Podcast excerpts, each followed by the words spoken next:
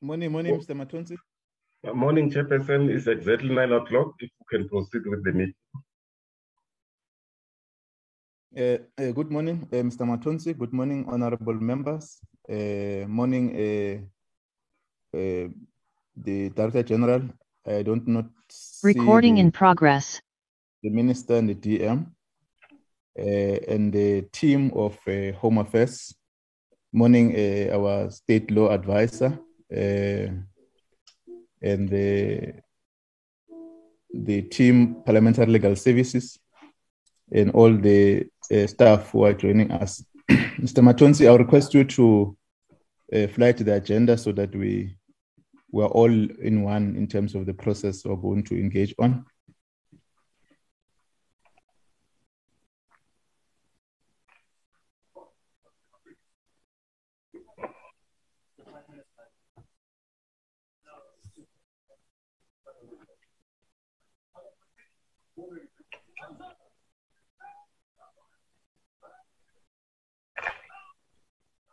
Chairperson, are you able to see it?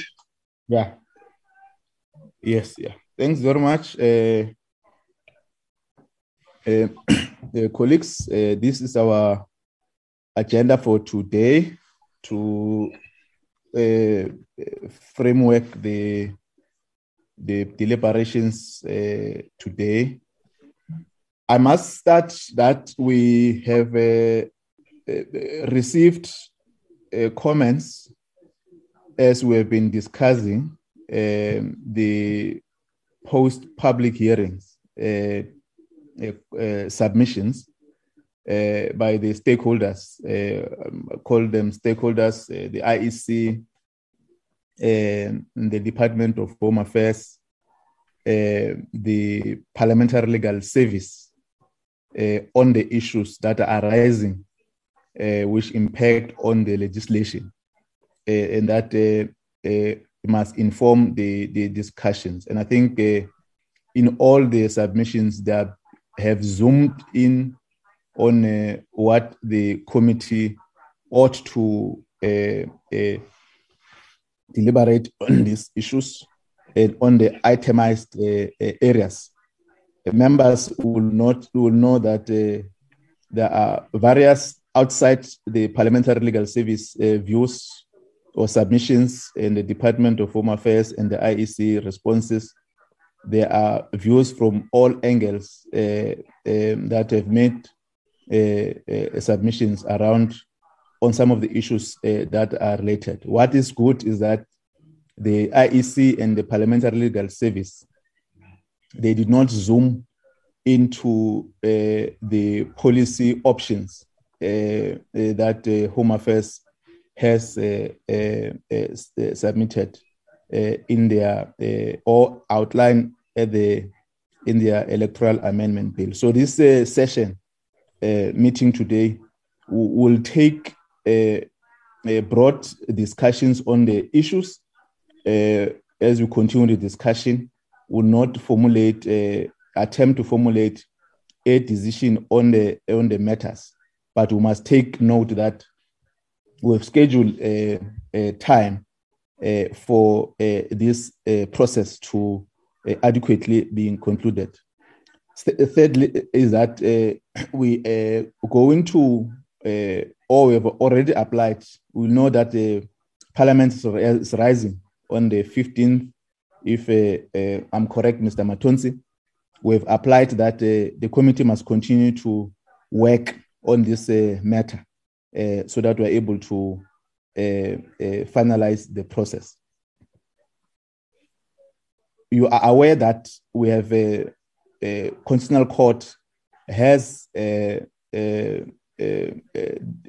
determined a deadline, and the committee has taken into consideration the time and the stages in how Parliament must run its process. Since this uh, electoral amendment bill was tabled on the 10th of uh, January uh, this year, we're taking account to that that there's a process that is undertaken by parliamentary service and the, or the parliament, let me say parliament, uh, the constitutional court for an extension.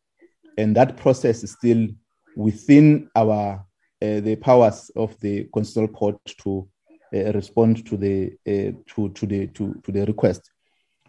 I must also, uh, or we must say that it is within the context that we must able to have enough time to deal with this uh, uh, electoral amendment bill. The NCOP must also interface with this electoral amendment bill and also time for the president to account. And this also be subjected uh, to debate uh, or submission of the report for consideration of the both uh, houses.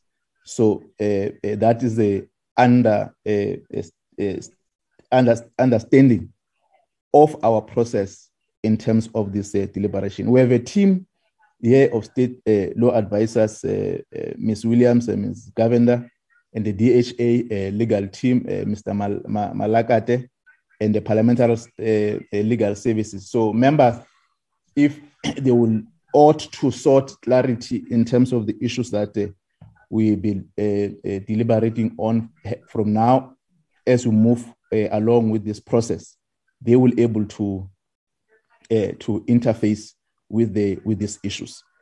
If there are issues that are going to be raised, which are outside the uh, uh, the framework of the Department of uh, Home Affairs and the uh, the legal team who are assisting this process and are related uh, to the IEC in terms of the either regulations or the act that must be changed or the uh, areas that are lying in the IEC what we'll, we'll do, we'll uh, note those uh, issues uh, because the IEC also they are joining here, they, they always join us uh, and welcome uh, commissioners. We'll then take that issues, uh, those issues, and request the IEC to come and, or, and, and respond on the on the issues. But if members will also feel that um, as we go into discussions, uh, so that we're not able to cloud uh, uh, uh, clarities on the issues, and we need to have find time for the IEC in particular to come and respond on technical issues that are related and that will, will impact on the legislation uh, uh, that the, committee will be uh, dealing with. Lastly, I think we all had understood uh, uh, the constitutional court uh, judgment in terms of Uh, the anomaly of the Electoral Act 73 of 1998 and how Parliament uh, need to correct uh, that. And it's good that this we have now agreed, adopted that we must proceed and change uh, this uh, uh, electoral amendment Act 73 of 1998, as last week we've adopted MOD that reflect that we, we, can proceed with the, this process. Now, this is a framework which we are trying to recap in the process for comfort. Where there's still a need for thorough uh, uh, consultation on subject matter or the issues. Members, I think they are also uh, uh, uh, allowed to take a pause so that we're able to engage on this matter objectively within the context of what uh, the uh, submission has been made and the uh, responses of comments on the subject matter will with will request uh, Mr. Matonsi to run apologies, and then uh, we'll request uh, Mr. Salmon. We've requested him just to rough on the issues uh, that is picked up for purpose of uh, uh, uh, discussions and deliberations, and then we'll then have members to deal with the framework and so that we're able to move forward. The legal team, if there are issues that I think you might have picked up uh, where members uh, may not have asked you, you you have to uh, assist uh, the the chair so that we're able to highlight it for point of discussion or clarity. you may find that some of the issues that arises and you are you you which require your a, a, guidance and uh, you, you, you, you may need to uh, get in touch with the chair uh, so that we're able to be at one. It's going to be involved uh, matter as already as uh, started and uh, consultation in terms of the how we're going to to to to to, na- to navigate on this uh, on this uh, on, the, on, on on this matter. Thank you, Mr. Matonsi. Uh, morning, Chairperson, and everyone. From my side, Chairperson, in the committee side, there's no apologies. Thanks, Chairperson. Thank you very much. No apologies. Uh, any member? The apologies. Co-chair, Honorable uh, Good morning, Chairperson. Um, I have also got a portfolio committee of social development, so I will leave at about quarter past 10 and then come back into the meeting. Um, so I will leave at quarter past 10 and come back. Apologies for noted, that. No, noted, uh, uh, co-chair, uh, noted. Yeah, Mr. Salmon, Chair. can you come in? Okay. Chair. Honorable, Honorable Khwasa. I am in the meeting, but will not be able to participate. I'm not well. Noted. Uh, um, on, uh, any other apology? Okay, thank you. Mr. Salmon, can you uh, come in?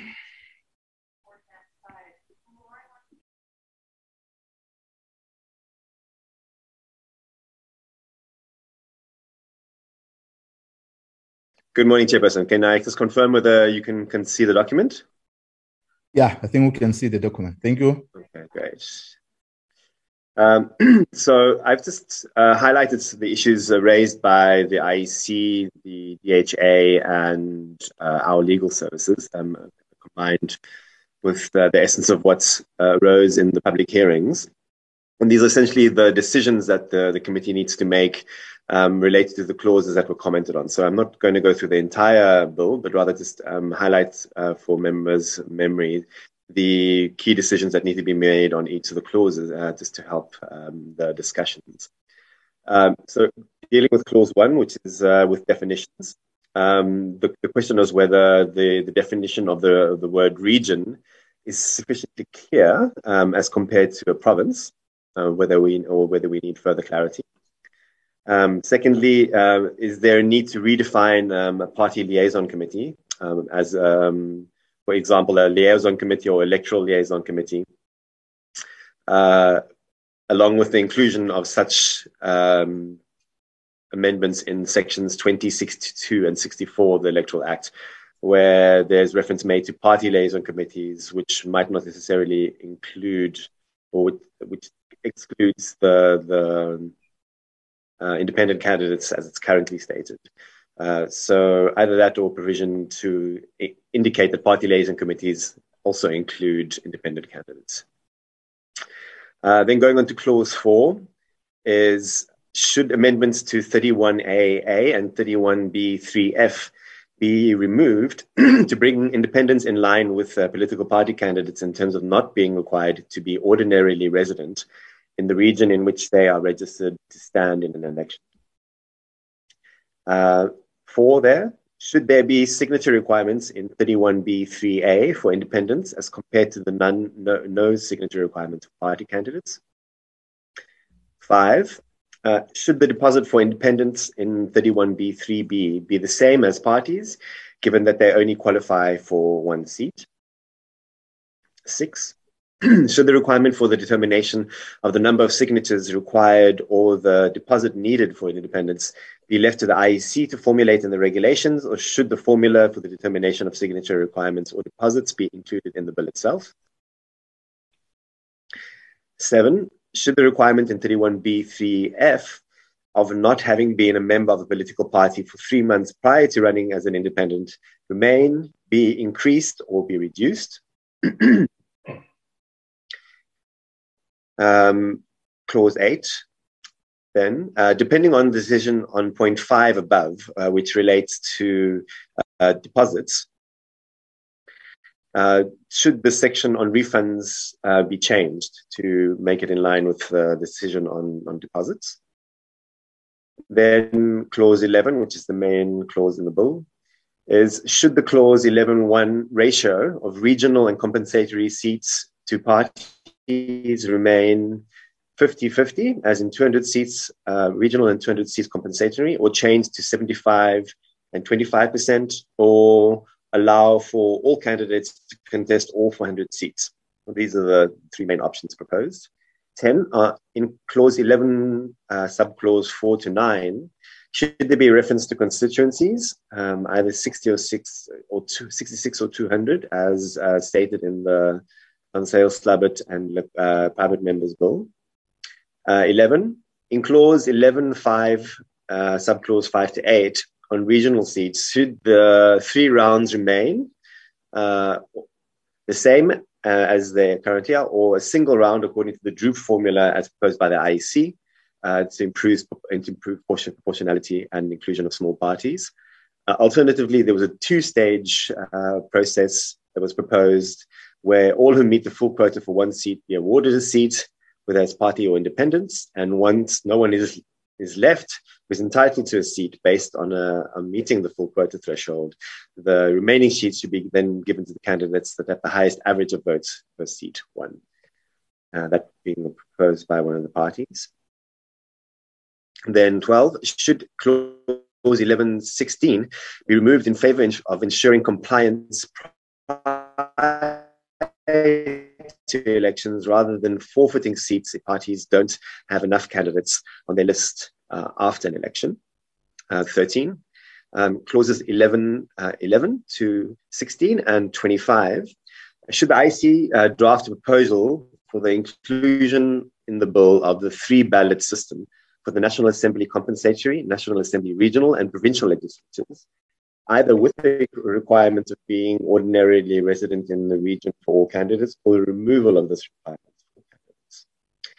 Then 14, uh, in clause 1134, how should it be responded in court uh, to the objection that the major, dis- major disadvantages of independents having their surplus votes discarded effectively means they have no, no choice but to run as parties, which then means that the bill does not truly uh, fairly address the Constitutional Court ruling for the inclusion of independents, um, particularly in the National Assembly, um, but also the NCOP, um, because they uh, they can't have more than one seat. and then clause 1134 should there be by-elections for replacing independents? That and what would this cost according to the calculations of the projected number of by-elections? So is it really going to be really expensive and uh, time-consuming? Alter- uh, and alternatively, should votes be transferable, uh, as in the Lekota bill, where independents have a list of running mates uh, where, where their excess votes go to, or should all or just independent candidates with the next highest number of votes in the initial elections fill the seat. So this is the proposal uh, by, by brought forth by the, the IEC and the DHA in different forms. Um, and then if, if going with the proposal of replacing vacant independent candidate seats with the candidate that received the next highest number of votes, uh, will it be argued that this gives political parties the benefit of replacing their seats with chosen candidates next on their list, whereas independent candidate, candidates and their support base could now be replaced by a political party or an independent uh, with a completely different ideology. Um, the second uh, issue for consideration there. And then this not is a clause that's not in the bill, but um, there will need to be a proposed amendment to Chapter 5 uh, relating to Sections 68 and 69 of the Electoral Act to allow for independents to have agents during elections. Um, or some formulation of how they will be included uh, as uh, in the voting process. So those are the, the main issues uh, that I've issue like I've seen we need to decide on. Um, but I'll take advice from legal services if I've left anything particular out. Um, I'll, I'll, I'll back to you, Jefferson. Thank you very much, uh, uh, Mr. Salmon, on the note that uh, you we, have picked up uh, for uh, purpose of dealing with this issue. Members, we may know not exhaust all the issues to today. Um, and I'll tell you why. We'll, we'll, we'll then outline a AD when we end up, you will just give us a brief outline on the program on how we've refined it and how we're going to uh, uh run on this matter so that you are able to uh, contribute to the issues uh, and you can run in all of them uh, or pick up of the issues that uh, you you are you you you you'll be able to interface with. What will then as, assist is that the team which we've requested which is led by uh, Salmo is to isolate the issues that are arising from the uh, from the uh, contributions, and we'll test that with the with the with, with the with the legal team. Um, as we we, we we we deliberate, we'll then take decisions on some of the issues that are clearer, that are informed by the requires us to deal with with it in the in the legislation, and isolate such some of the issues as you raise them that impact on the work of the IEC and the IEC uh, then uh, able to contribute uh, to the issues, and then we deliberate on that eh, on on that space. We resolve on the on the specific issues. I will invite members to comment on the issues that are raised here and the broader issues that I've been picked up around the the submissions and also the responses that they have laid by the IEC. I'll start with the co-chair because it's indicated that she will uh, have to leave to uh, no to attend also a portfolio committee, and then I will come to uh, Honorable uh, Molekwa.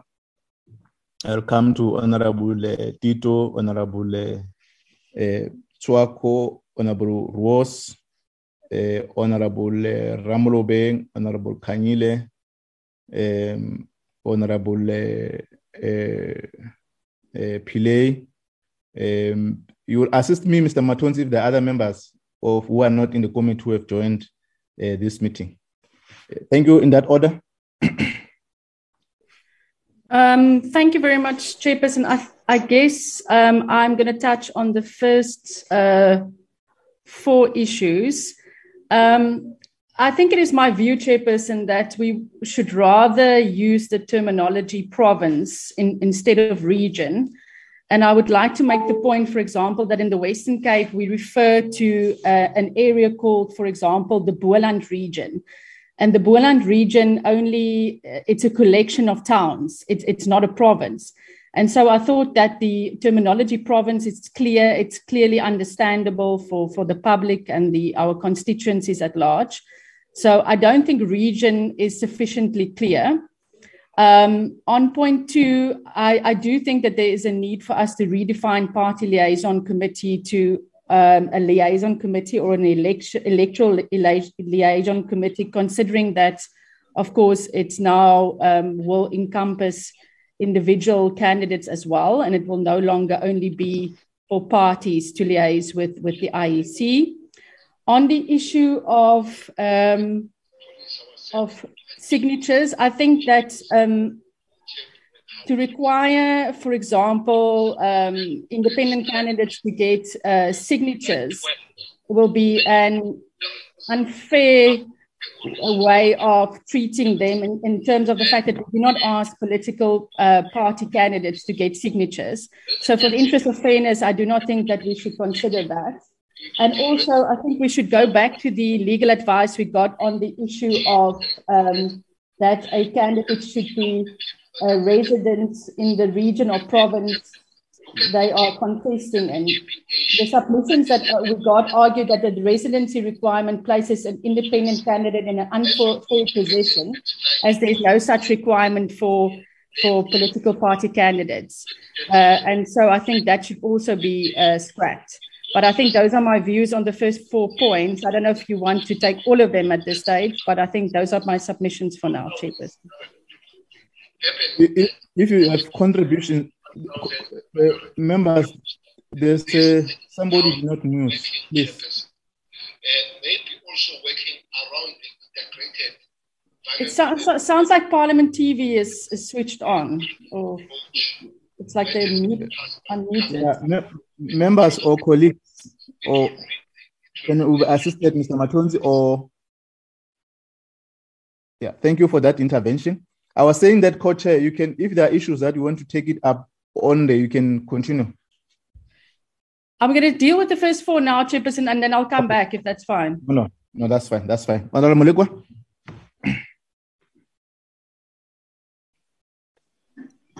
Thank you very much, Chairperson. Uh, Chairperson, my comment is just on the class one, uh, the first one, uh, that referring to the region sufficiently clear as compared to the provinces. Chairperson, as you know that in the provinces we do have regions. So I think if the bill referred to the provinces as region, this will cause more confusion. So I think if possible, we just have to review or uh, the provinces remain the provinces instead of the region so that if the independent candidate for the province, it should stay like that. Because of previously we had I mean, current in the system that we're using as a country, we have province to national, province to province, and national to, to national. So I think that term should uh, just remain uh, in order for other people to be able to understand the bill. My second issue is on the cooling period. Um, I think the three months uh, cooling period is sufficient, Chairperson. We should not extend it because it will mean that maybe the bill will suppress other people if we can extend that three months cooling period. So for me, I think the three months cooling period is sufficient enough for people to stay removed from other party to stand for independent or to another party. Thank you very much, Chairperson. Uh, yes. Sorry, I, I had one more note which I didn't read from my from my notes on the issue of deposit um, for independent candidates. It, it is my view that it would be unfair to suggest that an independent candidate would have to raise the same type of money uh, for a deposit as a political party. I know there are opposing views which says independent candidates and political parties should be treated as the same. But I think it might actually have an opposite effect that if you ask uh, independent candidates to raise the same type of money as political parties, it might actually exclude them from, from, from running for elections. And so I, I think, um, in other words, we would have to also look as a committee at what, what should be done in this regard, because I think it might have the opposite effect where you might discourage independent candidates um, who would not be able to raise the same, same type of deposit. So I just wanted to add that. And of course, the cooling period of three months, I agree with the previous honorable colleague that it suffices. Thank you, Chair. This, yeah, I'll, there was a view, I think, in one of the public hearings, and I think the uh, both the the IEC and also the legal team will probably come in uh, later and contribute um, that in, in the manner in the subject cooling period that when we um, conduct the local government uh, elections uh, the the cooling period which is is is is proposed in this uh, uh, amendment bill is not um, uh, because if we were to treat independent like or any persons who want to contest as independent uh, in the provincial and national elections, now the the same treatment in terms of the processes uh, must uh, must apply. And I'm raising this matter on terms of the cooling period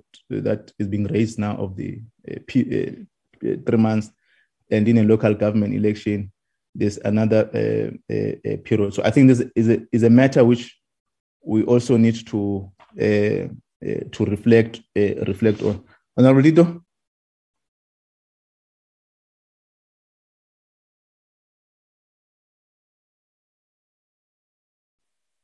Honorable Kanyile.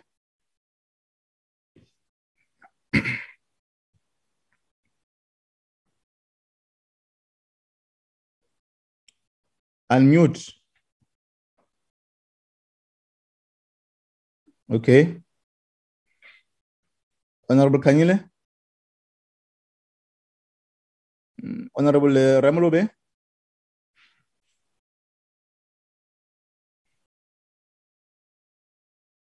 Honorable uh, Roos. Uh, thank you, Chair. I'll take it. Yes, proceed, Honorable Roos. I will just check with members. Maybe they have network problems. Sure, Thank sure. Uh, thank you, Chair. Um, so I'll just go through um, point by point, and thank you, Adam, for this uh, summary. It was uh, it was very, very helpful. Um, in the definition of the region, I think, Chair, we we did discuss this in one meeting, and we were assured that this was a terminology that's been widely used um, by by the um, in the electoral circles um, over the years without much problem. In the in section one, the definition says that uh, this means the territorial area of, of a province. Um, but perhaps one could check if if region is used in in other electoral acts, um, and and whether you know that the, the, there could be an issue then with with trying to now change it to province in this act if regions are referred to in other related acts. Um, then on point number two, I think if we talk about the, the liaison committees, um, certainly yes, I think there is a need to to redefine the the names uh, just to to to reflect that that it's not only parties. Um, item number three, uh, when we talk about um, uh, the, the the requirement to be ordinarily resident in the region, um, and I think it's a it's a debate that we've had a few times. Um, uh, it is this thing of uh, when is independent candidate disadvantaged as opposed to a um, a candidate that is part of a political party. Um, so, so Chair, the, the IEC has suggested um, that independents should be allowed to to stand in other provinces. Um, and and my understanding was that they were going to this was going to be part of what they came with with uh, with certain amendments. Um, so I think it would be good to see what what the the, the wording is is there in this regard, um, because the, the the feeling there was that they should be able to stand where they qualify to vote, um, not necessarily where they reside. Um, but again, you know, with political parties, um, I, I, know that we are required to um, only stand in one province uh, where, where, we vote. Um, I think the other area that still needs to be clarified is that the IEC also proposed that um, independents should be able to stand in each province, provided they they get the um, the number of signatures and they pay the uh, deposits, etc. Uh, but that those votes that they get across those provinces shouldn't be aggregated; they should fall away. Um, and I think that you know this is certainly um, a bit of a concern. It, it, could definitely be considered by a court to be unfair. Um, if you have a scenario where somebody uh, stood in nine provinces, they got just short of the number of votes to get a full seat, um, and then they were overlooked um, because all of their votes, except for the vote in one province, were, were counted. Uh, then point number four, should there be signature requirements? Uh, Honorable Ross. Yes. Honorable Ross, sorry to to to to interrupt you. Can you sure. go back to the to the point uh, you are raising, the last point? Okay, so we would what the IEC said is that um, you know they believe that um, independents should be able to stand in each province because they qualify for the National Assembly. You know they should qualify for the National Assembly, therefore they should be able to uh, stand in in all the provinces, provided that they pay the deposit and get the signature requirement in each of those provinces. Um, but the IEC also proposed that all those votes that they get across the provinces should not be aggregated um, at the end. So, in other words, um, let's say they get in in a single province, all the other votes should fall away. Um, and I think we, we, you know, one is going to face a problem with that if you talk about the the, the fairness of that uh, from a uh, from a, a, court challenge point of view. Um, so this is something that hasn't been clarified yet that we need to clarify. Is that fine, Chair? No, proceed. No, no, I'm I'm okay. My, my, notes, yeah. Thank thanks oh. for, for sure, sure. then point number four, when it talks about signature requirements, um, Chairperson, again, I think it's been mentioned. You know, we we, we should we should be careful. The the court judgment spoke about independents being able to participate um, without being sort of uh, negatively um, prejudiced. Um, but certainly, a signature requirement. You know, it's it's not an, it's not something that you haven't seen around the world. Um, and the, the, the thing about an independent candidate standing, you know, there, there's a lot of talk about um, being represented at a local level um, and being accountable to persons. And there, there's a there's been a big outcry, and that came out in the public participation as well. And that is one of the requirements of you know signature requirements means that you have to get a certain number of people that say I I will support you, I know you, and I want you to to stand as a public representative. So I don't think it's unfair, Chairperson, and and perhaps if anything, you know, political parties could also be required to meet the signature requirement. But it certainly serves a purpose, Chairperson. And and uh, you know, another thing that came out in the public participation was a concern about very long ballot papers, etc. So, chairperson, you know, to to say that you don't have to meet the signature requirement, you don't have to pay a deposit, um, then what is the uh, what is the qualifying criteria that that stops anybody from putting their name on there? Um, you know, on this list. So I don't think it's an un, unfair requirement, uh, chairperson. But it, you know, there could be a consideration that it be extended to parties as well. I don't think that would be a problem. Um, then, in terms of uh, number five, should the deposit um, be the same? Chairperson, I think they, you know, the, the one of the things about this deposit is it's a, it helps to carry the costs of having that person on the ballot. So, having the um, the DA on the ballot and having Adrian Roos on the ballot um, it takes the same amount of space, it takes the same amount of system space, etc., to do that. Um, and so that so that's one of the the reasons, apart from you know the uh, it, it, it is really also to assist with the costs of, of having that person um, stand for elections. And chairperson, I think it's just important to to add, you know, um, we saw the Political Party Funding Act and the effect that that had on political parties. I mean, many parties had to lay off staff, for example, um, when that funding was cut. And, and, and the fact is that, you know, it's not just that parties are rich and that they have money that falls from the sky. Uh, parties go and they raise money. They, they have uh, fundraisers. It's, it's hard work. It's over and above what you do. You do it in the evenings. Um, so, so also again, chairperson, it's, it's not an unreasonable requirement that somebody that wants to stand in parliament, that wants to represent uh, South Africans at a national level, um, should have the capability to, to raise funds and have enough of a ground support that will support them. Um, so, Chairperson, that's that's a few comments on that. And then the the other side of this question, Chairperson, is you know if you don't pay the deposit, then should you get a portion of the equitable share? Um, you haven't paid the deposit, now you get elected. Do you now receive the equitable share um, as a member of, of Parliament? Then on point number six, Chairperson, I think that, you know this talks about should the, the um, formula for determination of signature requirements be included in the bill, or should it be uh, regulated? Uh, Chairperson, you know, the, the DA's position here is that um, as it stands now, uh, the formula is in the schedule to the Act. Um, so it's not a regulation. Um, and then, uh, even though it's in a schedule to the Act. Um, and so the, the way it is now, Chairperson, is, is probably fine. I don't see the Constitutional Court judgment um, why that would um, require us to change this chairperson. Then uh, section seven or question seven, this talks about the requirement of uh, not having been a member of a political party for three months prior to running. Um, I think the question here is also, you know, we, we we generally agreed on the three months, but I think the other question is the issue of the signature requirement. So this would require thousands of signatures. Um, and what came out again in the public hearings is that those signatures would need to be verified by the IEC. And so I think we need to get a indication of, you know, how long reasonably would that signature verification process take place?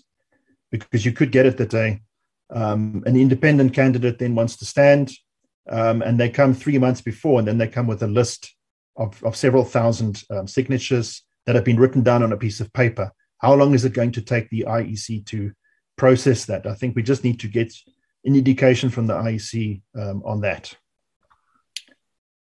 Then in terms of eight, um, you know, when, when we look at the, the deposits, I think I've, I've covered that uh, to a large extent. And then clause 11, Chairperson, I think, you know, we, we made good progress on that um, with the recommendations of the IEC. Um, again, it would be good to know more or less the time frame that, that we can expect to get that sort of wording that we were looking for.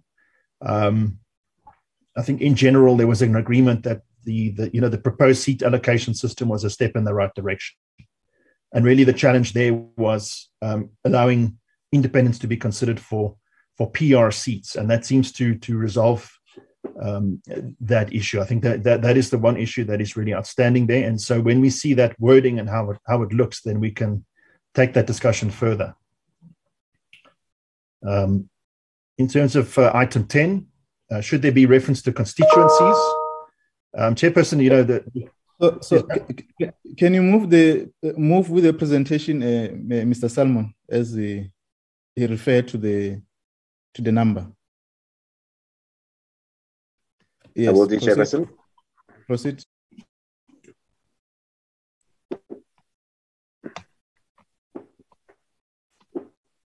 Okay. Okay, so item number 10.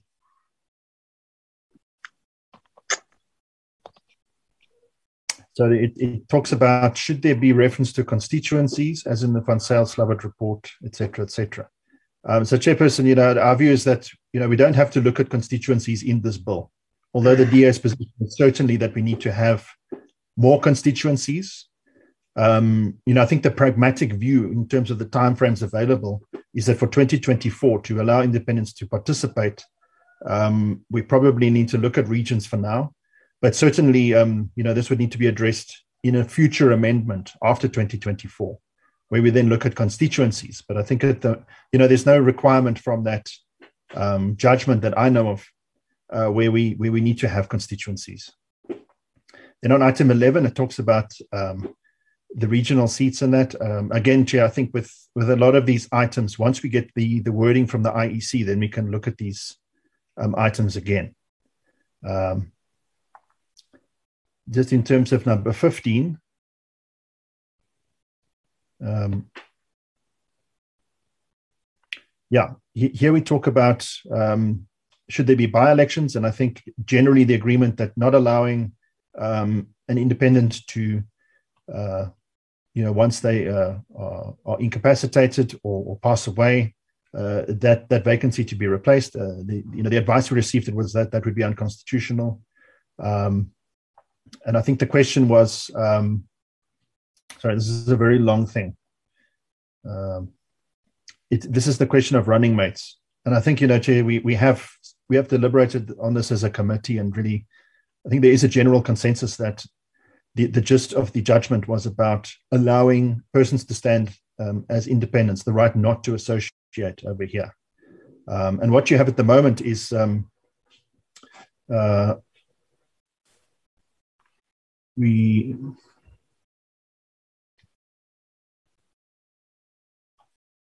yeah sorry. So we're talking about running mates here chair but i, I, think you know the, we have deliberate, deliberated on that chairperson in terms of do you have a running mate etc and i think a, you know risk over here if you say um, candidate number one says i want candidate number two to get my votes and candidate number two says candidate number three three four four five you can end up with such a long daisy chain that your vote can go to somebody that you're not even aware of. Um, and and really, with you know, with a party list, it, it kind of covers this. If you if you you have votes for a party, the first candidate is there. The overflow votes go to the second person on the list, and so on and so forth. Um, and so the you know the advice that I see that we've received is that you know independents, if if they want to um, pass on votes to the next person, etc., they, they have the possibility to um, form a voluntary association and stand in that way, chairperson. So I don't, it, to, to, our mind, there doesn't seem to be an impediment to, to setting up such a system. You either stand as a party, a voluntary association that is then considered a party, or as a completely independent uh, individual chairperson. So, so I think we just need to be aware of, you know, these unintended consequences that you could have a chain of persons that are, are, given a vote. And when a voter stands there, they won't necessarily see that that whole chain. And it might also be, Chair, that um, your first choice might be an independent candidate, your second choice might be a party. And so we cannot assume on behalf of the voter that they are voting for an independent because they don't like a political party. It might be their, their pastor that's standing, it might be a community organization, and they will support that independent. But if that independent wasn't there, they might support a party. So if we go and say that, you know, the next person on the list, if an independent resigns, should be an independent, for example, um, we are then deciding on behalf of the voter what their next choice uh, would have been, chairperson. Um, and so, you know, the idea of saying that if an independent resigns, and that's certainly uh, it should be filled um, from the the the uh, you know the next person that has the next highest uh, votes or the next party. Um, if we don't allow the next party with with the next highest votes to to take that vacancy, they would also argue that it's unfair because they are the next person on the list. They are the representative with the with the next uh, highest number of votes. So I think that's it from me, Chair. But uh, certainly it would be useful to understand um, when we are going to receive the um, amendments on on the uh, on the replacement of uh, independent candidates as well as the seat allocation system, and then we can deliberate on that at that stage. Thank you, Chair. Thank you very much uh, for your contributions, Honorable uh, Roos. Uh, can I check Honorable Tito if you're back? Honorable Ramlo Honorable Kanyile.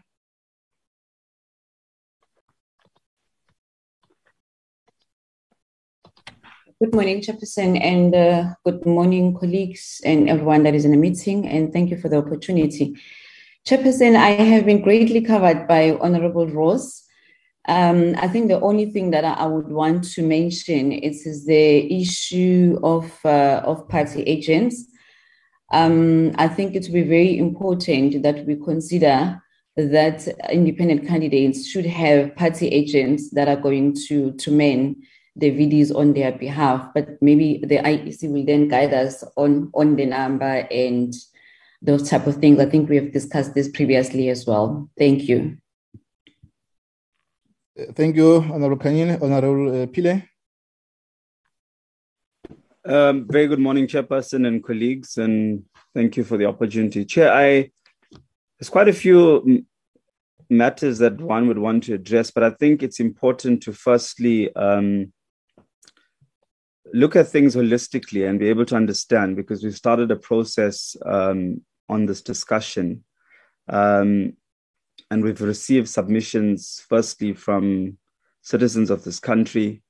Uh, and then we've had a look at the different stakeholders, like you've, you've referred to them, and the submissions that they've made, um, particularly if one needs to look at legal. I think it's important to take into consideration some of the um, points that were raised by legal um, so that we avoid any future uh, court matters.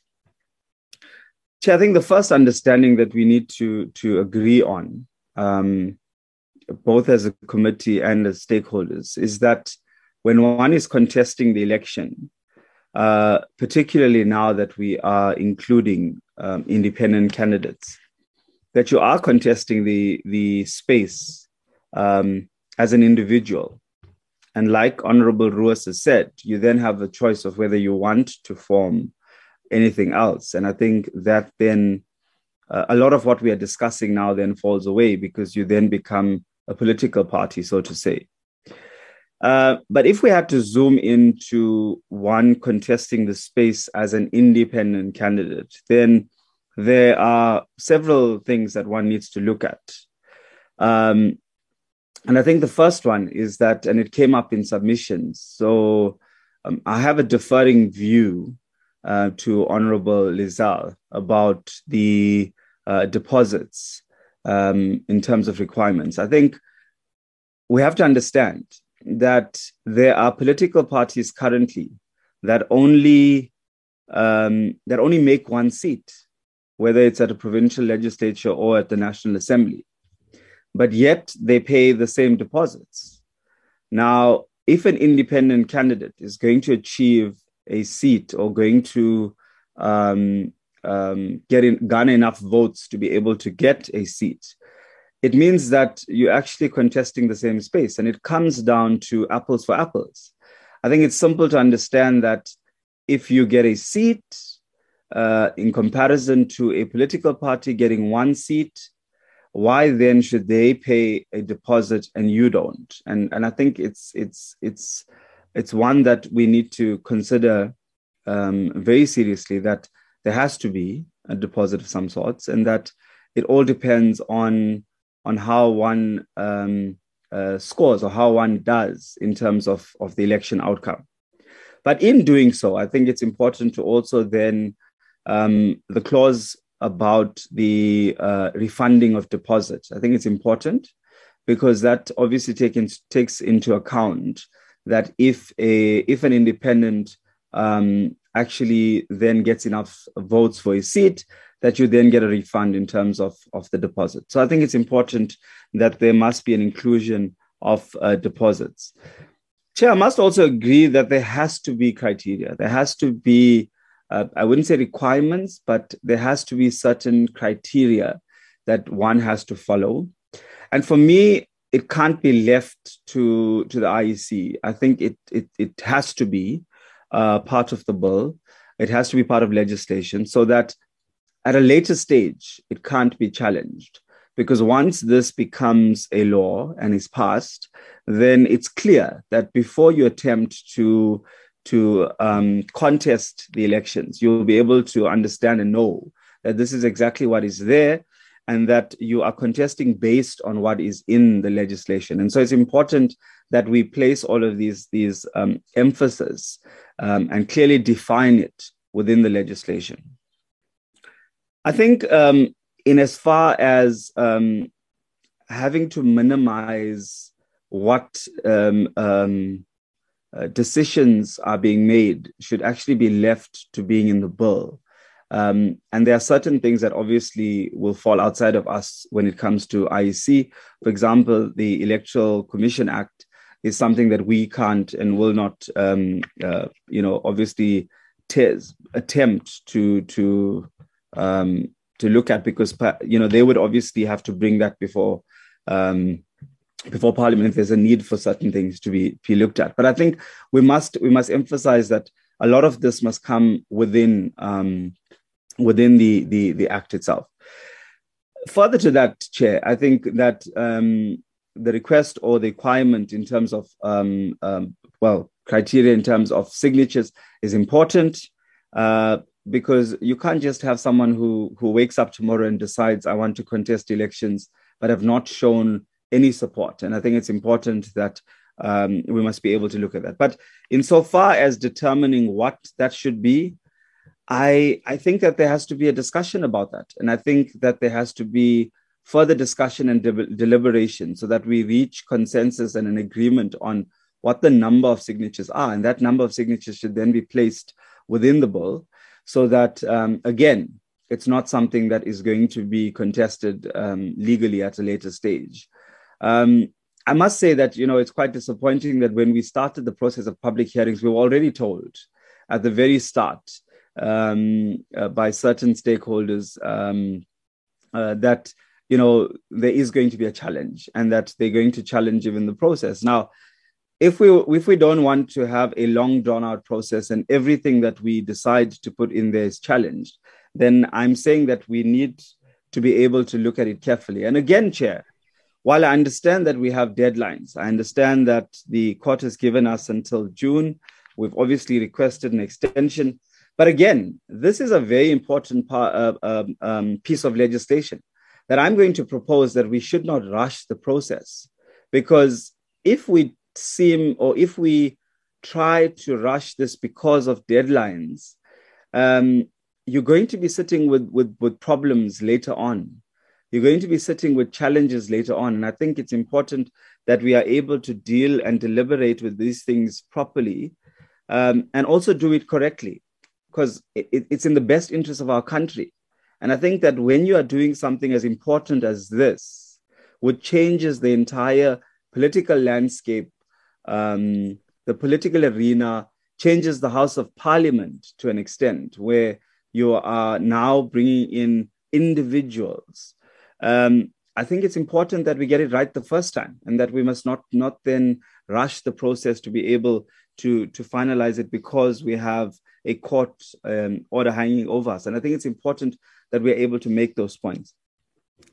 Chair, I also have to agree that um, you know some well most of the points that that Adam brings out in his presentation um, needs further deliberation. You know, it, it can't just take one meeting this morning to be able to decide on on these things. I think um, for me, if I look at all of these clauses, uh, while you might agree on one clause, there's going to be two or three other clauses or, or pieces of legislation or acts that would need to be looked at and, and perhaps even changed to some extent. And I think we have to start unpacking what is the ripple effect or what is the repercussion of certain things that we may put in this act. Because if you, for example, say that, and, and, and I agree that there has to be a party liaison committee, I agree that there has to be the inclusion of party agents.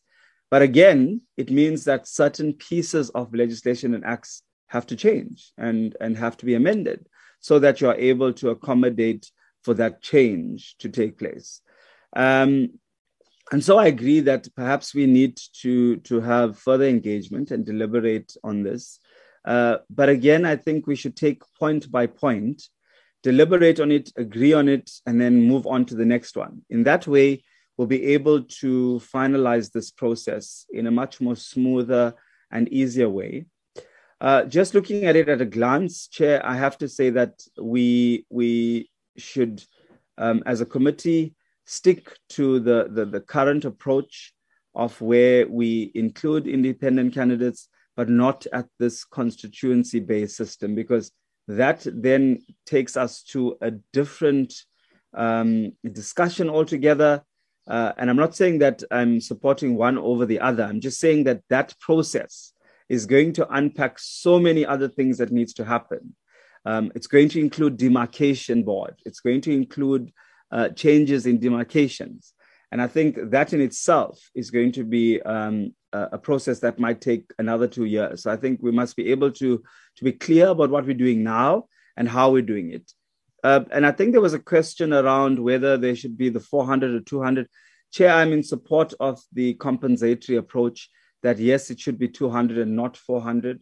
Um, but I'm interested on one point that Honorable Roos raised, and I think perhaps it needs some further discussion and deliberation, is the one about whether you are contesting regional or provincial, like you may call it, and then you aggregate the votes um, um, to be able to say that you now bring all those votes. And I think it's a very important point that we may have missed in our discussions because if you are saying that, it means that an independent contests all nine provinces. And does that mean that collectively you're going to take all the votes from the nine provinces and then say, for example, that you qualify in terms of the threshold, in terms of the uh, quota or formula to then get a seat at the National Assembly? And I think it's important that we have to be able to discuss that because my understanding is that you would contest a, um, a regional seat um, uh, or a national seat, and that obviously the votes will differ. And again, I think it,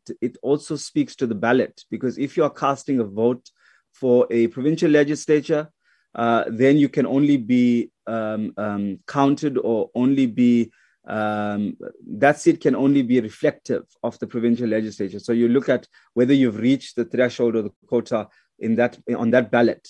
But if you are appearing on, on the national ballot, um, then obviously you're going to be taking a collective votes across the country. Now that's another important thing because I don't think there's there's been any discussion in terms of whether that is going to be allowed, and if it is, what then is the um, the framework that we're going to look at, and how are we going to ensure um, that you know it is a fair process and that you are then allowed to. And I think we, we must we must look at that that point.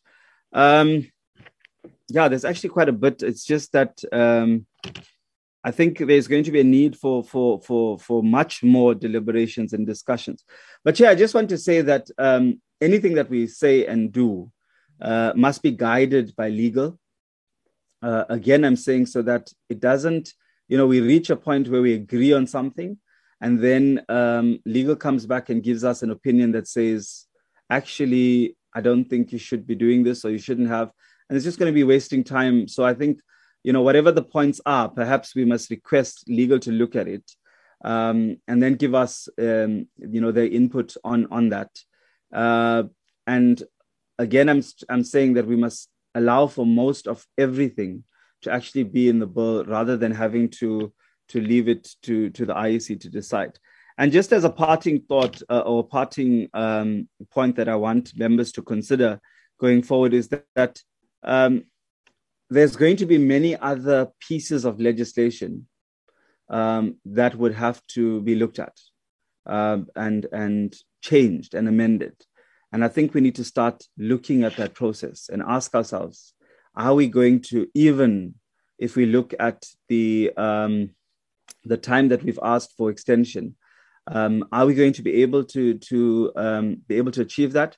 Uh, but again, I think it's important for us to understand where we are uh, and be able to finalize on this process before we can even start any other process. But I'm just saying it's something you need to start thinking about at the back of your heads is what are the other pieces of legislation that we have to be looking at as well. Um, I think I'm going to stop there, Chair. Thank you. Thank you very much, uh, colleagues, for uh, contributions on the framework uh, that has been uh, raised by we're uh, able to crack uh, to start the, the discussion. the, there are two points which I think we, we must just be cautious when we we, we, we deliberate so that it does not get out of uh, context. Uh, one is that uh, I get a sense that the the time frame, and I think we may not need we may not need to re-emphasize that we we need we don't need to rush this process. Um, and uh, we need to take a, a, a longer time uh, and that in, that statement may may interpret may be interpreted wrongly because what informs the constitutional court requirement no sorry application is that we must given a period uh, which it has been outlined in our papers so that we're able to complete this matter that was seized with uh, and i think that is a an, an articulation that uh, members uh, uh, must, must, must note, taking account to the issues that may emerge as we, we deliberate and interface with both the Home Affairs, Parliamentary Legal Service, and, and, and the IEC. So I just want to just highlight that uh, uh, that matter that the, the committee is within that framework of understanding on the on on the on, on the period we did that because we did not want to short circuit uh, the we did the application because we didn't want to short circuit uh, the the process. The second one is that we, and I think members are beginning to raise it, uh, which we'll come back to it later, uh, so that it inform is is properly informed uh, when we're able to um, uh, uh, take a policy uh, a position on which a option we must submit to, to, to the assembly. And I think there was a detailed submission on both uh, uh, the, the, options which were uh, articulated by the task team, but also the amendment, electoral amendment that affirms or proposes that is a option that uh, we must we must take. In the context that uh, the the constituency electoral uh, system uh, and the, which members are beginning to argue in terms that it will need a long time uh, to uh, to deal with the matter. We may need to um, strongly articulate uh, with portfolio of evidence informed by the facts that are before yourself, uh, whether that option will not be considered now that we're, we're, we're dealing with, because society has raised, or stakeholders uh, raised that there's an other option that we may need to, to interface, uh, consider as we deal with this electoral amendment, and uh, others raise the in the manner members are, are, raising the, the the first option of the minimalist that is on the on the on the electoral amend, amendment bill. So what I'm raising proposing in terms of the highlights is that we may need to have a balanced uh, uh, uh, Uh, uh, submissions at that time. We're going to uh, discuss, informed by the issues that are e- emerging, and considering what it has been raised in the in the res- in responses. What I think I will also raise is to there are other issues which have been raised that requires a legal contribution and uh, uh, and also the the IEC contribution contributions uh, will request a, legal uh, because there's clarity seeking questions that have been placed that need to be uh, raised here responded or comment and if there's need enough time to come and alert the, the committee on some of the issues we still have that time within the framework of our of our agenda. I will request legal team to comment on some of the issues that we raised that require your your your, your, your attention. Um, I'll start with the state law advisors, come to parliamentary legal service, um, and if uh, uh, Mr. Malikani also, I'll, I'll, I'll, bring him in.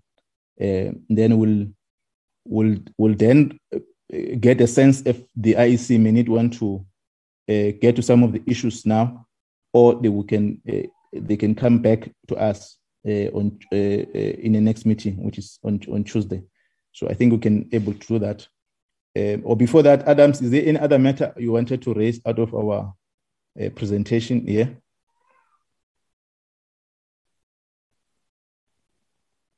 Um, Nothing from my side yet, Chairperson. I'm just, I'm just taking notes of the, what the comments are from the members. Yeah, yes. Can I start with the state law advisor, uh, Ms. Williams, uh, Ms. Govender? If there's any matter you've picked up that you, you we need to uh, at least uh, uh, uh, comment so that we take note, which will assist us to discuss as move forward. Then I'll call back, invite members to comment on some of the issues that you have been raised. Ms. Williams? Thank you very much, Chairperson. Chairperson, at this stage, we have nothing to add. Um, there's nothing that we could see um, unconstitutional. Um, we'd like to request that as we go along and, and issues do arise, the committee can request our opinion on in respect of certain particular issues because lots of the issues relate to policy. Um, yeah, and in respect of the legal issues, um, we we, we can advise at that with regard to that. But there's one thing that we may want to mention with regard to the consequential amendments as a result of the um, as a result of um, um, as a result of appointing um, um, powers and duties of agents and candidates within um, voting stations. We'll take our guidance from the IEC because they said that they will need to decide as to practical, to consider practical considerations as to what they take into account in respect of that. And as soon as we have that information, we can um, we can consider it and um, advise a committee and propose maybe drafting formulations. But we'll see what the drafting proposals has come from the from the IEC and the relevant parties who made um, proposals, and we'll consider that, and then we'll advise the committee promptly. Thanks, Chair. No, thank you. I think that covers uh, um, uh, Ms. Govender. Uh, Mr. Malikane, I'm not sure if you are on the same uh, uh, framework.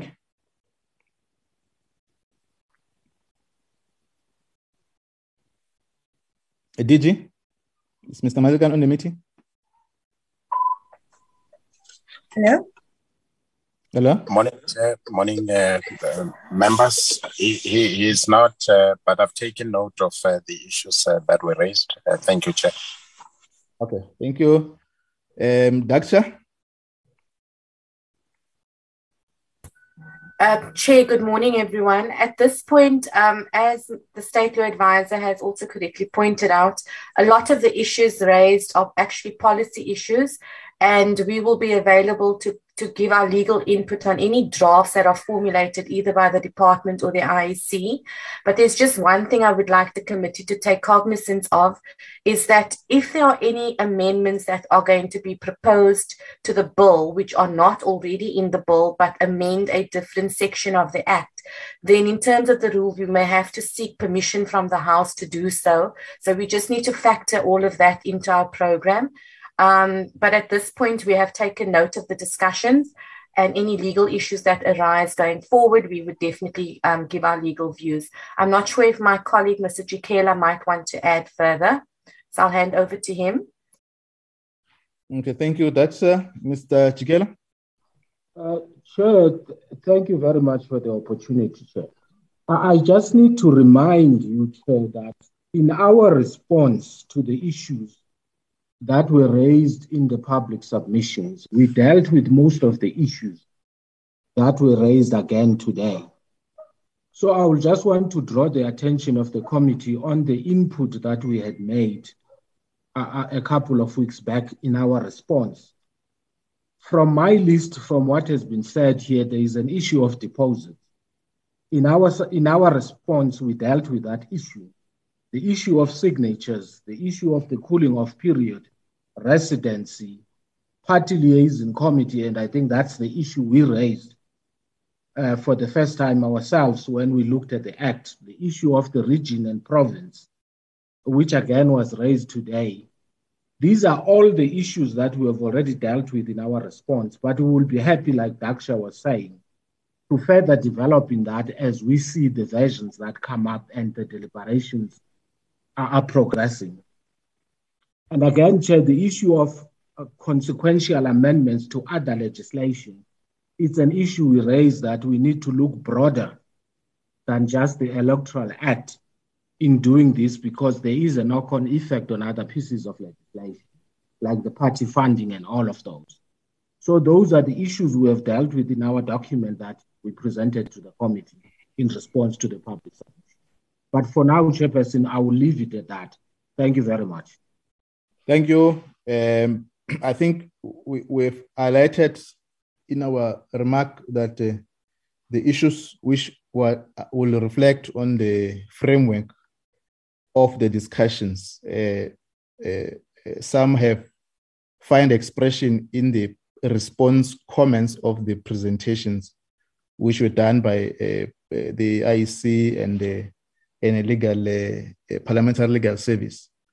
Uh, and members are beginning to venture into what are possible uh, uh decision making to consider uh, as we uh, deliberate on this on this matter in reference to the responses that were made, but informed by the inputs that are arising from all the submissions, including our stakeholders and that what and uh, what the and and what the constitutional court requires us to to do. I think we're.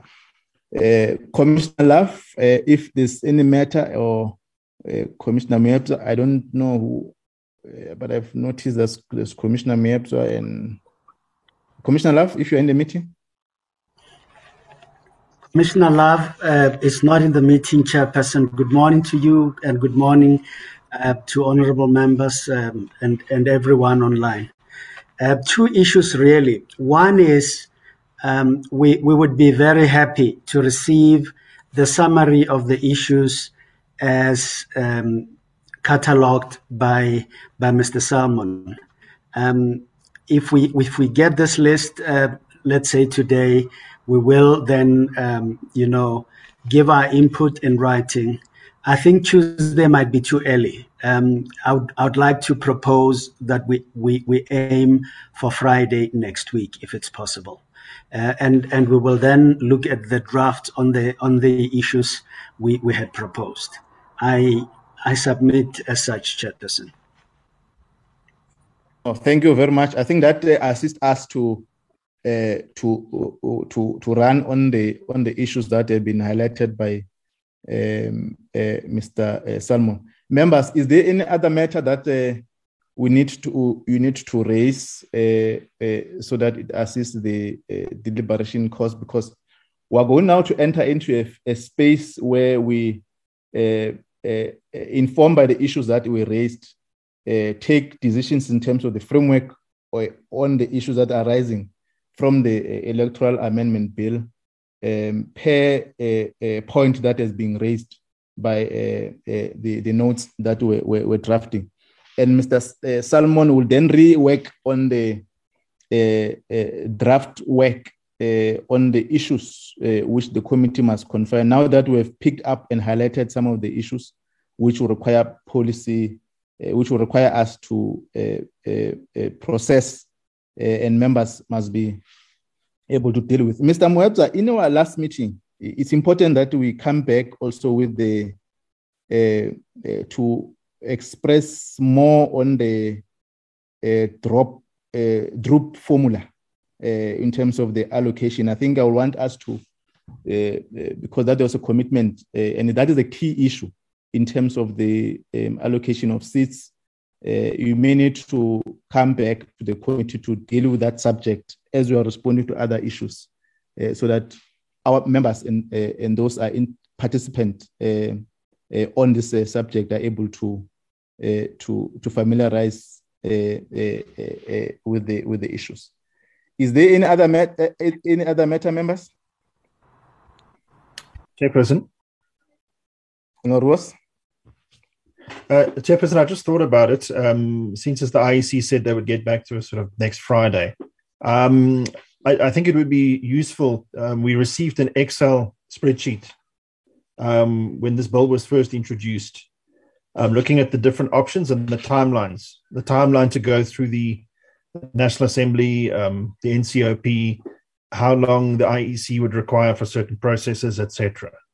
Um, and so I think, Chad, it might be useful just to get an update um, of that list so that we can see where we are um, and, and how many days are left, etc., etc because uh, sorry, Chair, so because that, that list had a section 75 option, a section 76 option, what what would happen in all the different scenarios. But based on where we are now, I think it would be, just be useful to have that uh, schedule updated. Yes, yes, yes. No, correct. Any other contribution? Chair. Yes, the question. I would just like to go back to the comment that the Honourable Pillay made earlier I think yes. that um, it was quite a useful input, or I would support his input that maybe at one stage, I don't know if it will be Tuesday, but that maybe as a committee we take these uh, this document that Adam has given us and that we deliberate on each point. Um, for example, you know whether it's province or region or signatures or deposit or both, and that we try and um, get find each other in terms of each of these points um, so that we've got a committee position on all of these issues that we can then further consult with legal and the IEC on. Um, maybe it won't be this Tuesday, but I think um, that would be useful, a useful exercise if we can go through all of them point by point and try and find each other. Chairperson, thank you. Yes, noted. Any other contribution? Chair. Yes, Honorable. Chair, yeah, I just wanted to check with um, with with Eddie, bro Eddie.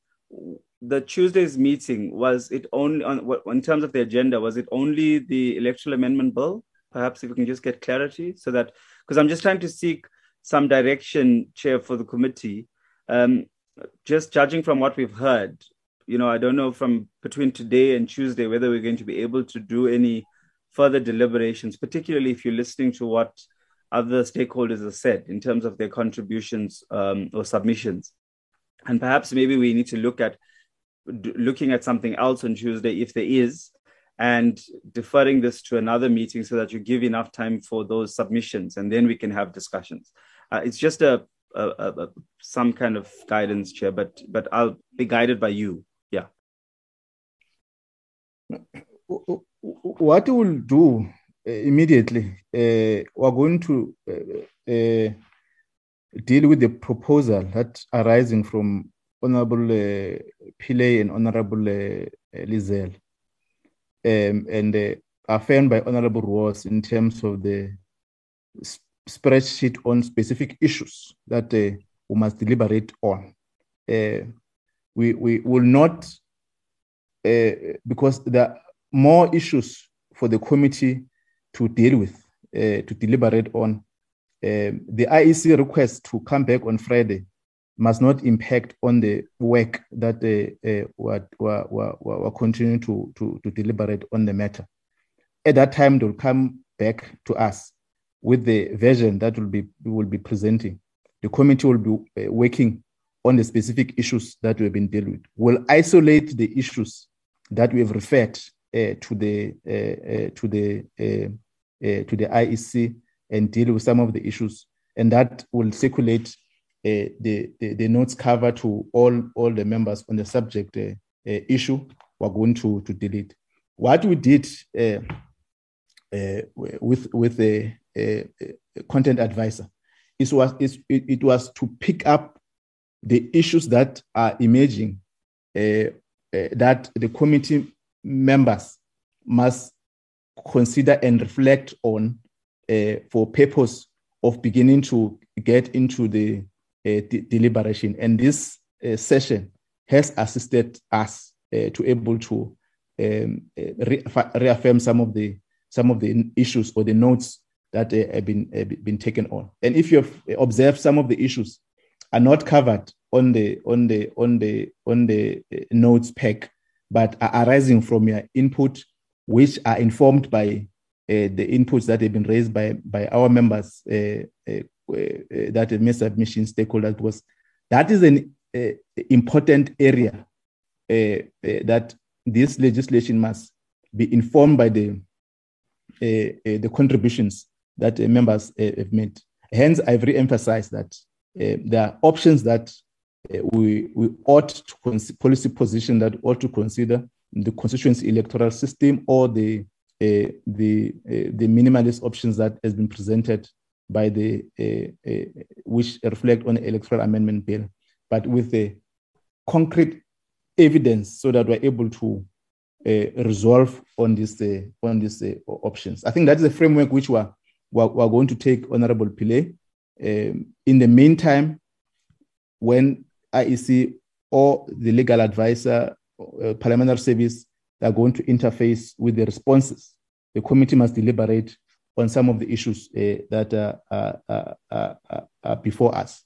It will assist us to move uh, uh, quicker in terms of closing the gap and the time that uh, we need to submit the report to the to the uh, parliamentary to the National Assembly. Is that summary assist us to understand why we must uh, uh, uh, proceed in the. it doesn't need uh, Braid, Honorable Pillay and Honorable Roos. Chair, no, I, I support that. I, I, I, support that, and and yeah, that takes us forward. Really, thank you. Honorable Pillay, Honorable Roos. Uh, yeah, same here, Chair. I support it. Okay, Honorable, Honorable Co-Chair.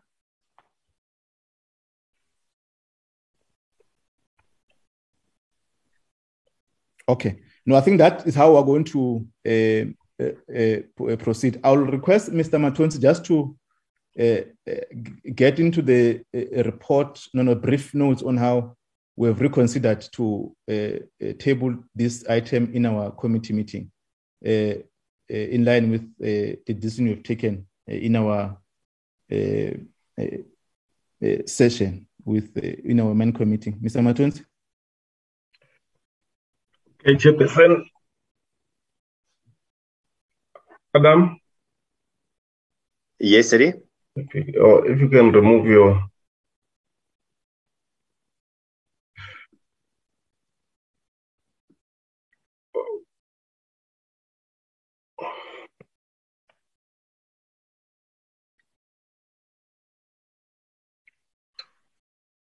Uh, morning, members. Uh, last uh, this week we met and looked at the revised uh, program, and then uh, I'll start from from the third of June, which is today. This is what we have been doing, and then further deliberation uh, was going to take place on the seventh of June, And then uh, that is the deliberation following this one. And then uh, on the same date, uh, Adam will be presenting a, a committee a business plan that is required uh, for the work of the committee.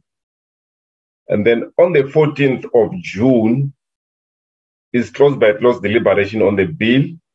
And then uh, I've got other two uh, reports that the CGE needs to brief us. These these reports we've already postponed them twice, so uh, we thought no, it would be better if we would do close by close after that, and then we are able to do to receive these reports.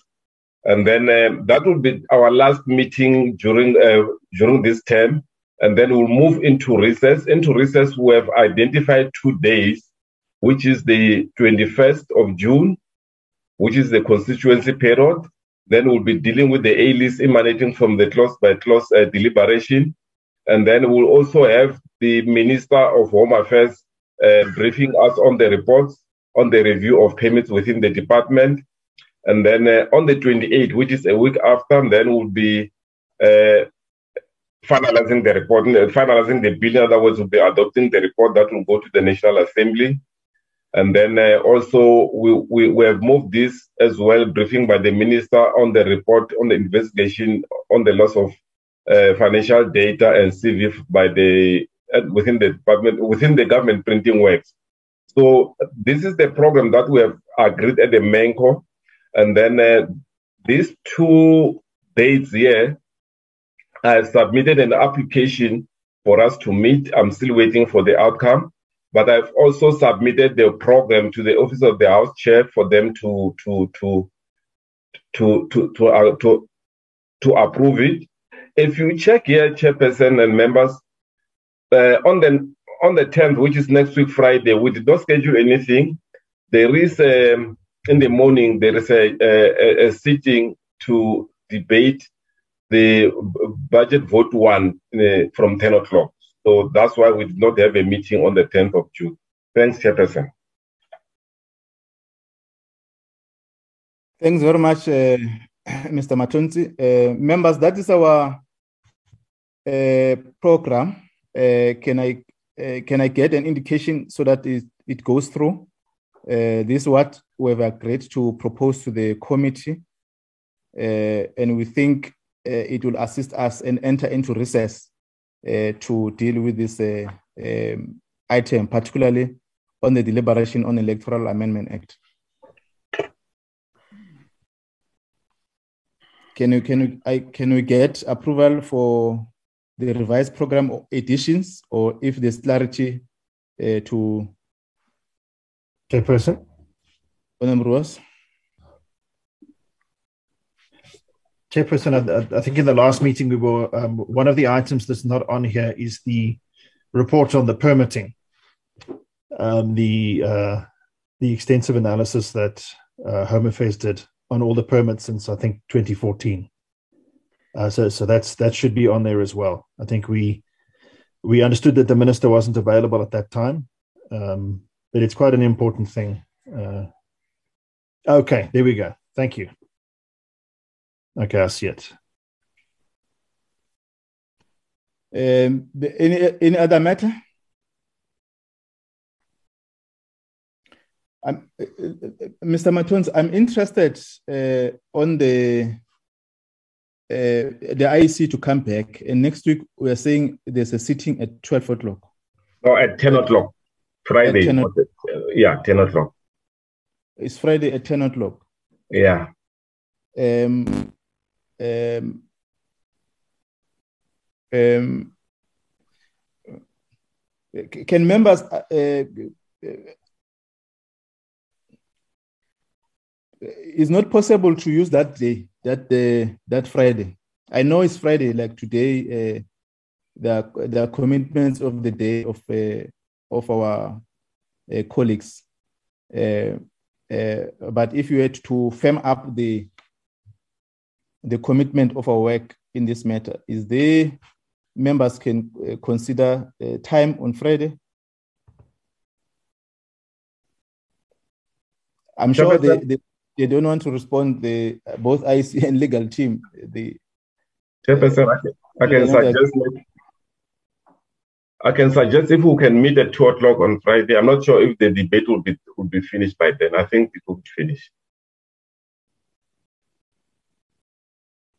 Chairperson. Can I get members, Honorable Roos? Chair, I think the item in that morning is the reply of the president. Um, uh, so although it's from 10 to 1, I don't think that yeah. that reply normally takes that long. So I think, uh, you know, I, I would have also suggested 2 o'clock uh, to, to have that meeting.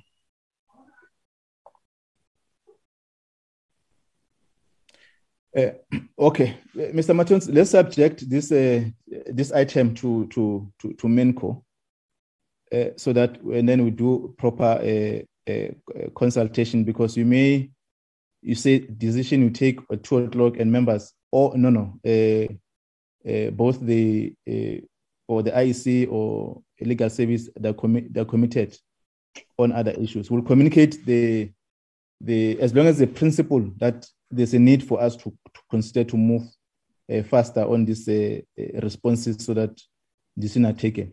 Mr. Adams, I think it's clearer that we must go back uh, uh, uh, Uh, uh, uh, to to frame out the the issues um, and with the spreadsheet that has been advised both on the options that have been submitted by the uh, uh, our people and the stakeholders and political parties uh, outside what it seemed to be limiting our approach. that if we take constitutional electoral constitutional system, it means we must take it post 2004, no sorry, post next 2024 elections and so on. But that must not be a subject of our thinking. Our thinking was let's bring a, a framework that uh, on both uh, uh, issues so that the committee and the IEC are able to assist us in terms of what will be. and I, I got um, a, a, report of the IEC or, um, already. they're beginning to posture around what may be um, a, a, challenge in terms of uh, the elections implementing one of the issues. But it's the committee that must that take that decision informed by our uh, submissions so that in our processing, as Honorable Pillay raises, that this is important legislation that we must able to consider and and make assessment in terms of the decision that we must take for, for, for Parliament to, uh, to consider. That then will take us to uh, uh, Mr. Matons, if there's no any other issue or honorable members, if there's no any other ma- matter uh, to raise, it's clearer that is how we're going to uh, uh, interface with on this matter. Is there any other matter outside the recommendation that we need to work on with the content advisor and the researcher, particularly on my, my, my side. Members?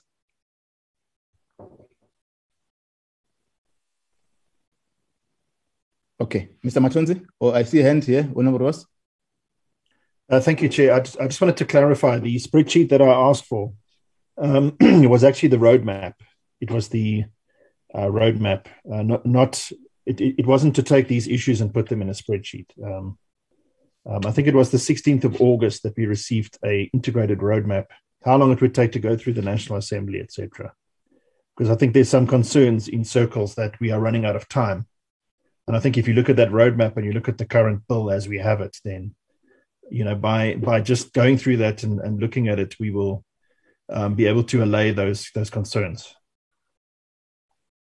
No, no, yeah, I think we're correct. Me and you are, are on one page. Uh, okay. Um, I, am raising in the matters uh, uh, that we must uh, uh, discuss, uh, deliberate in, as, a, in, as a committee that we must have a, a, a proper line so that we're able uh, to, to deal with the subject matter and com- uh, uh, uh, deal with it, uh, finish and, and deal with another one in the manner that uh, uh, Honorable Pillay, no, so Honorable Liezl has raised. What informs these notes that we presented today that give us an accurate framework in the manner that we must deliberate on this. That assists the committee to deliberate and the referral to the Parliamentary Legal Service and IEC that needs to, to come out to the committee. I think that will assist this, the committee to to deal with. Mr. Matonsi, is there another matter that you want to um, Chairperson, there's no other matter, Chair. Okay. Thanks, members. That that takes us to conclude this uh, first uh, uh, deliberation on the issues that you have raised.